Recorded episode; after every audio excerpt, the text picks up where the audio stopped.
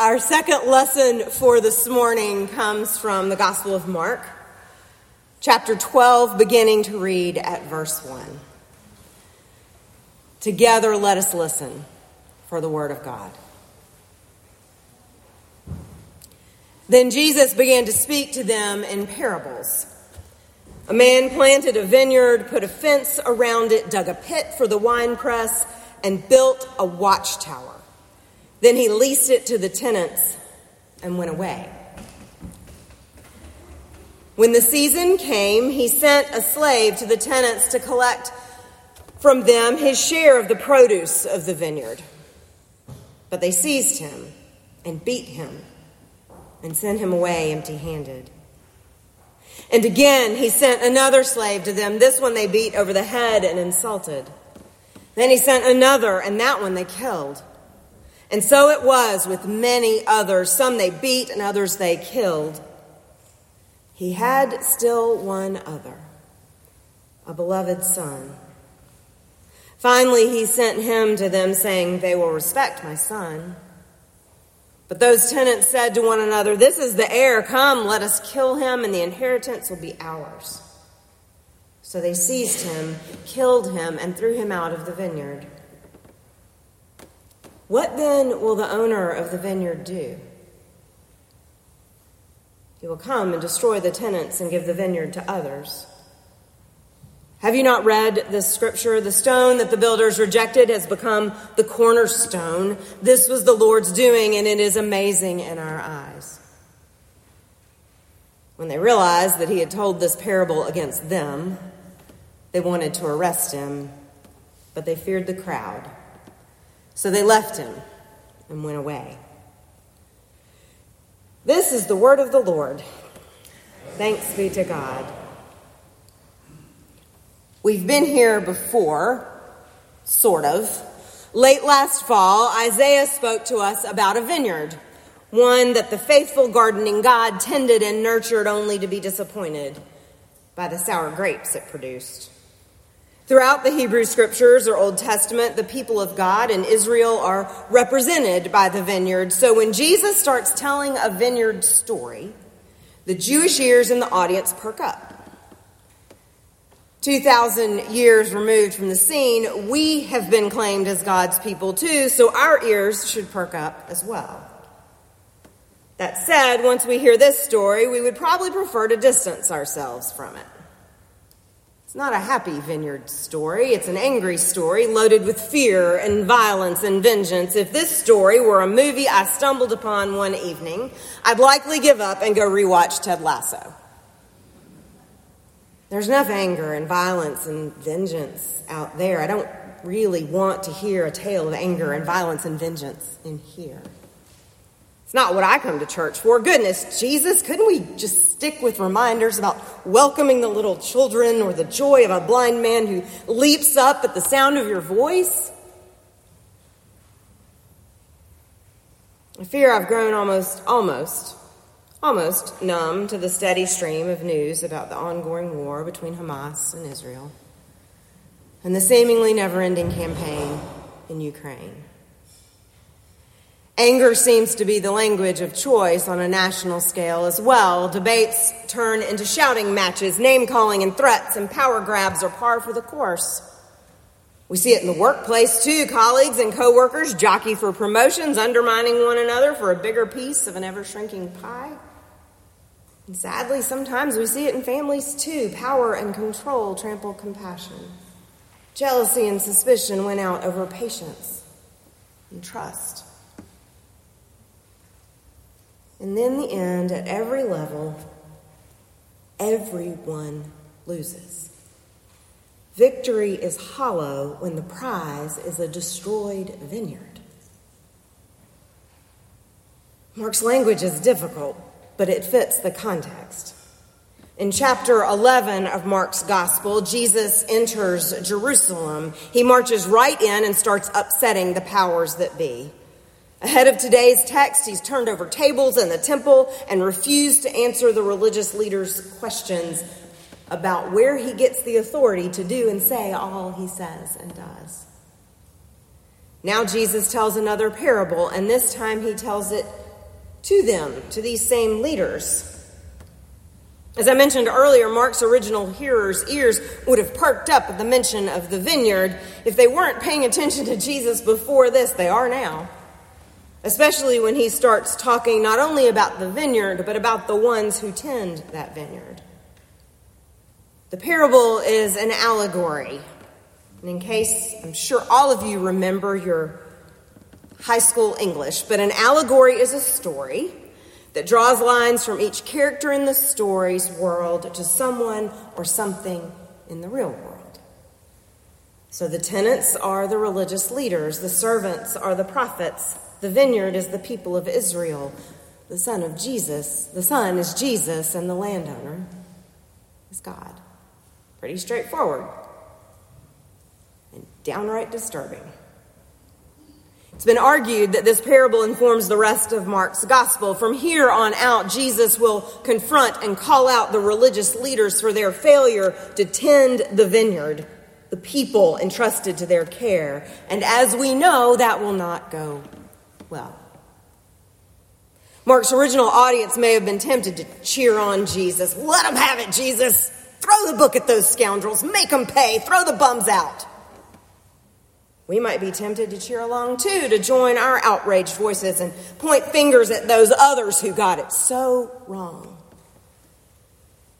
But I have this nagging suspicion that Jesus would be the first to turn, at least to me, and say, Not so fast, preacher.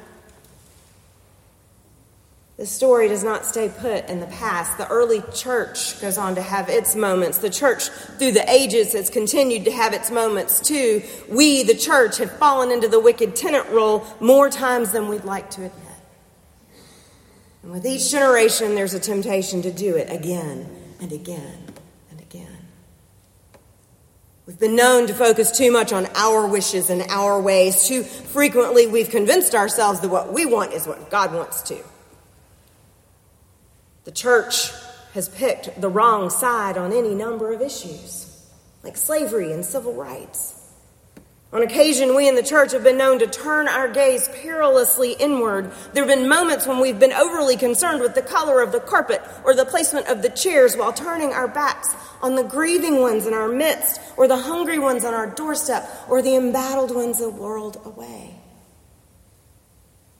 These missteps have caused some to write us off, to write the church off. These mess ups have led some to say we're hypocritical, cruel, and even irrelevant. And at our worst, those voices have been right. But thanks be to God, God doesn't take his cues from those voices. Tucked in this passage, Jesus himself offers a word of hope, even as he offers a word of challenge, a word of grace, even as he speaks a word of judgment. Jesus tells us that following the death of his son, the landowner will destroy the tenants and give the vineyard to the other tenants. That's why I want to watch Ted Lasso instead because I have a hard time with the language of wiping people off the face of the map, especially if God is the one doing the wiping. Mark's gospel is written around the year 70, a time when Rome has demolished Jerusalem, including the temple. Mark's community is staring down a desolate landscape. The vineyard, in many ways, is already destroyed. The religious leaders have not held off the empire by cozying up with Caesar's cronies. Jesus' words about God planting a new vineyard could be heard as great good news. All is not lost. In Jesus' words, we could hear a promise that God is intent on dismantling the corrupt system to create something new in its place. And this new thing will be built on this overlooked and cast aside stone. A Greek word that bears a striking resemblance to the word for son. The discounted rock will be the cornerstone, the first building block of this new kingdom, this new vineyard, this new community. There is hope because God can build something with what others cast aside what others discount, what others write off. God can and does build something new, even in the midst of a trampled vineyard. It would be hard to name someone who held more power in South Africa 40 years ago than Adrian Vlok. He was Minister of Law and Order, charged with overseeing the police and putting an end to the protests by black South Africans demanding an end to apartheid. He directed police to fire into crowds and to arrest anyone who might be seen as a leader of the unrest. At one point, he gave the go ahead for the assassination of the Reverend Frank Chikane, a key member of the anti apartheid leadership. Chikane's clothing was laced with poison. He barely survived. Always a devout Christian, Vlok believed that his views of white supremacy were in keeping with his faith. He was convinced that God believed just as he did. And on the heels of the end of apartheid and the first all race election, somehow Vlok's views began to change. Now, one could argue cynically that his change of heart was conveniently timed to coincide with his appearance before the Truth and Reconciliation Commission to answer for his crimes.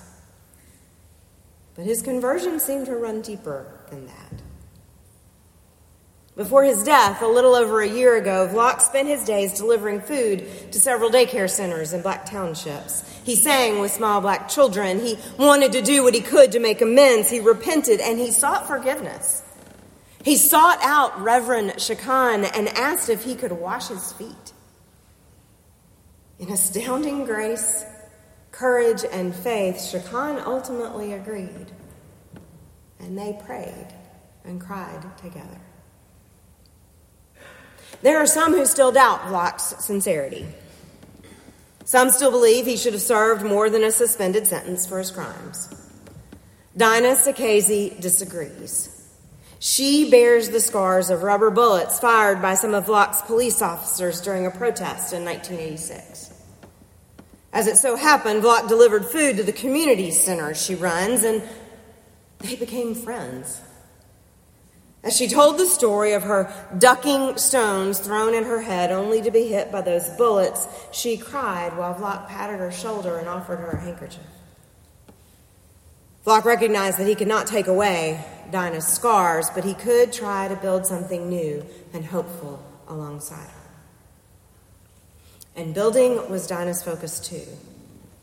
She said, Here in our country, the thing that we appreciate is when a person comes out and says sorry. Can you please forgive me? It's what we want, she says, and I believe it's something that builds peace. Because of his faith in this rabble rousing Christ, Adrian Vlok changed his wicked tenant ways. What's a tenant who sought to protect a system that ensured his privilege and his power at all costs? Vlok had a change of heart. Early on, Vlok ruled from the watchtower and trampled any and all who stood in the way of his keeping the vineyard for himself and for those like him. Then he repented and chose to serve within the fragile new community still being built on that tossed aside cornerstone. Friends, we're still in the thick of the season of Lent, a holy season of reflection and repentance. And despite what you may have heard, we Christians are not perfect. We make mistakes. We're not always the best tenants. We confess our sins each week and every week in here, and this parable reminds us why that's so crucial. We need to confess the ways we've failed God and those whom God has called us to serve, because only in that confession are we able to hear the word of grace here. It doesn't earn us the grace, the grace is there. Confession enables us to hear it. Because that word is here, tucked in with that word of judgment. We've not always been the best tenants God could choose. All fall short of what God intends, Paul reminds us, and yet some have been more awful than others. Some have wielded their power and insider status more cruelly and cynically, while others have looked the other way. And yet, God still chooses us. All of us. God holds out hope because God wants to build that new kingdom with us and with all. And Jesus walks right into the trap. He walks right into that vineyard knowing full well that he will lose his life. And he gives his life to save ours, to usher in a new kingdom, to show us God's unstoppable love face to face. This love embraces the most ungrateful and ungracious of tenants, including me. This love sets a table and invites us to eat our fill. And this love goes to the cross for the sake of every last one of us. So maybe that's a good enough reason not to change the channel and run off to watch Ted Lasso. Maybe it is the reminder I need to look for ways to get back to tending God's vineyard, following the Son, the one discarded by, son, by some, beloved by God, the very cornerstone of God's coming kingdom. Maybe this is exactly the story I need to hear. In the name of the Father, and of the Son, and of the Holy Spirit. Amen.